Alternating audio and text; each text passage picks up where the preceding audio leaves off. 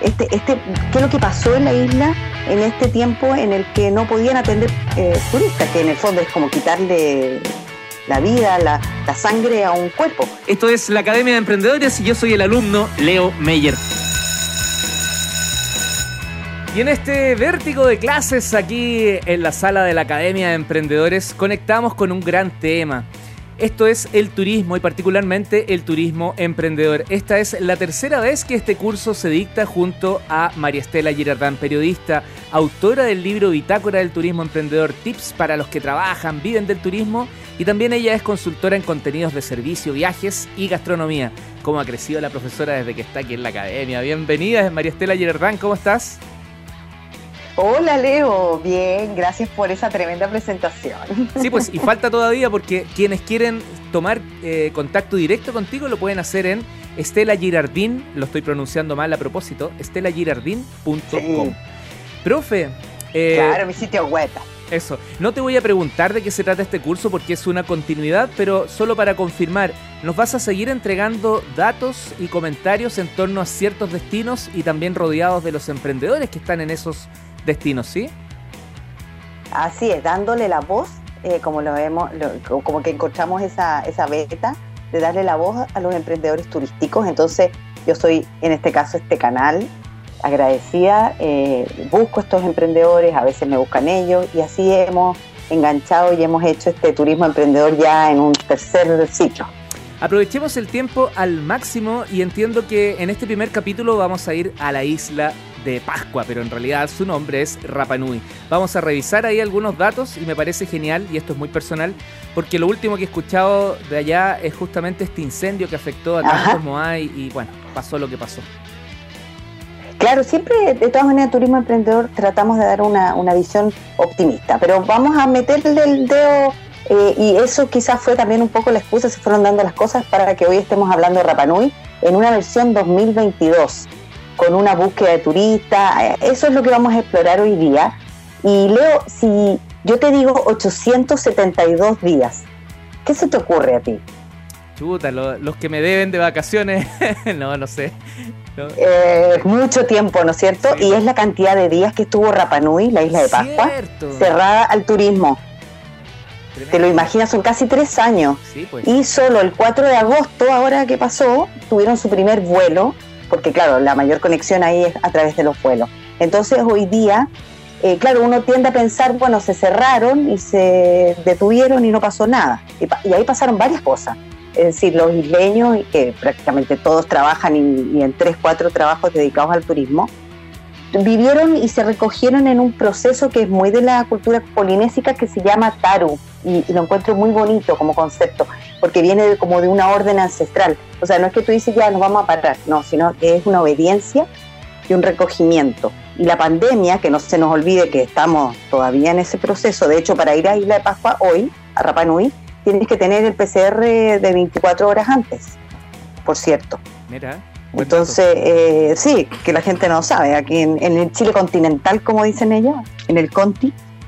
Así es que eso es lo primero que yo quería contarles, es que este, este, qué es lo que pasó en la isla en este tiempo en el que no podían atender eh, turistas, que en el fondo es como quitarle la vida, la, sangre a un cuerpo. Así que como les decía yo, vamos a escuchar la voz de, los que están involucrados en estas historias y el primero es Uko Tongariki, que es el jefe de turismo de Rapanui. Así que si nuestros controles nos ayudan, vamos a escuchar primero a Uko que nos diga qué hicieron en este periodo. Escuchemos. Nosotros planificamos, o sea, teníamos el propósito primero de ir a buscar a los turistas a su destino. Imagínate como, como, como Rapanui. Entonces empezamos a planificar y te estoy haciendo un resumen de cómo llegar a esos destinos. Y lo que se me ocurrió en aquel minuto fue, empecemos a trabajar en el propósito que estaba mandatado por, este, por estas tres jornadas de trabajo que fueron muy largas, muy extensas. Y de ahí saltamos a la planificación.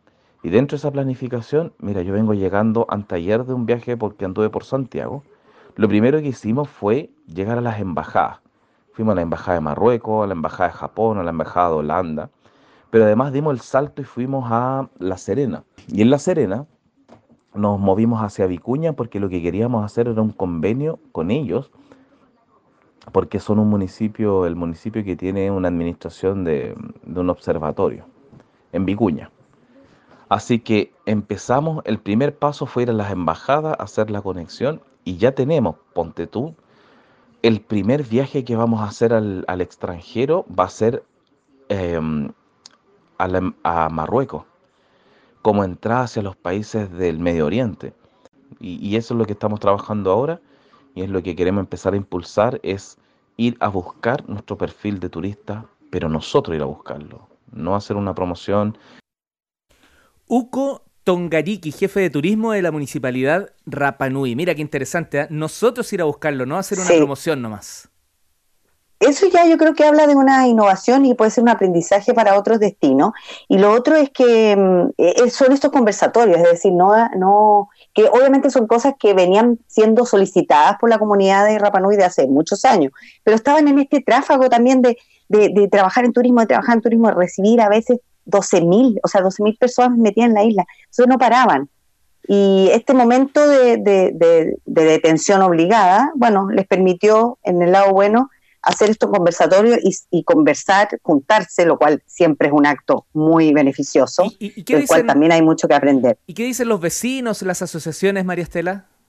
Mira, esa es la, otra mirada, como no nos quedamos siempre con una sola, ¿no es cierto? Eh, así encontré a Ludovic Burns, y él es el director de la Mesa del Mar y él tiene otra visión que es súper importante que la escuchemos porque nos va a permitir entender qué está pasando en la isla hoy en esta versión 2022. Así que vamos a escuchar a Ludovic.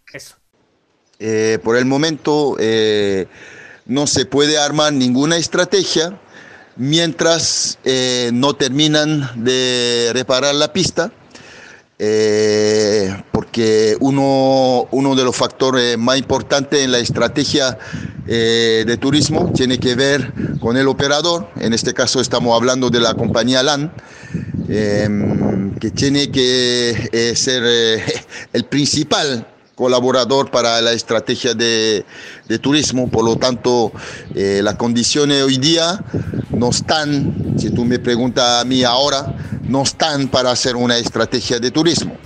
Eh, yo creo que hay factores eh, internos que hay que resolver primero, que tiene que ver con el ordenamiento de lo que es el parque terrestre Maugenúa, que es donde están los sitios arqueológicos. Segundo, eh, ordenar la oferta turística desde el lado de los empresarios y la calidad de los servicios que se están generando. Em, y también eh, aquí eh, hoy día lo que va a pasar, la gente no van a invertir para ir a buscar turistas afuera.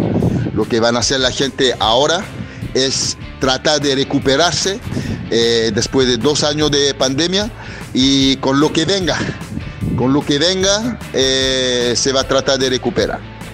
Oye, muy clarito Ludovic Burns, director de la Asociación Vecinal Mesa del Mar, Otemao o Tebaicaba. Sí. Sí, y apuntando a algo, Leo, súper importante, que en el fondo hay una cierta, eh, eh, o sea, hay un aspecto ahí que una compañía privada, como la TAM, que claro, en este momento hay tres vuelos semanales, cuando habían 14 antes. ¿Y quién no dice ciertamente que no vayan a volver a ese, ese desatado de, vuelo? Eh, ahora, hay una cosa que sucedió también en el 2021 y es que Rapa Nui logró el sello Green Destination, que es un sello que garantiza que tú tienes prácticas de sustentabilidad, por lo cual podríamos pensar positivamente que, claro, no, pueden volver si que no quieren perder este sello y que tiene que ver con lo que van a ir a hacer a Marruecos o a salir a buscar el destino. Entonces yo creo que ah, tenemos que ir como combinando estas dos visiones y como nosotros siempre, Leo, en el programa buscamos, obviamente, encantar a la gente que viaje y también encontrar el lado positivo, es eh, ¿qué es lo que, qué, cuál finalmente estamos hablando de buscar un turista, ¿no es cierto? Y le fuimos a preguntar también a una emprendedora de Oceanic Rental Car, a Rosita González, bueno, ¿cuál es el turista? ¿Cómo deberíamos ser nosotros como turistas en esta nueva versión también? Así que vamos a escuchar a Rosita a ver qué es lo que nos recomendó y qué es lo que nos contó de cómo son ¿Cómo es la cultura Rapanui?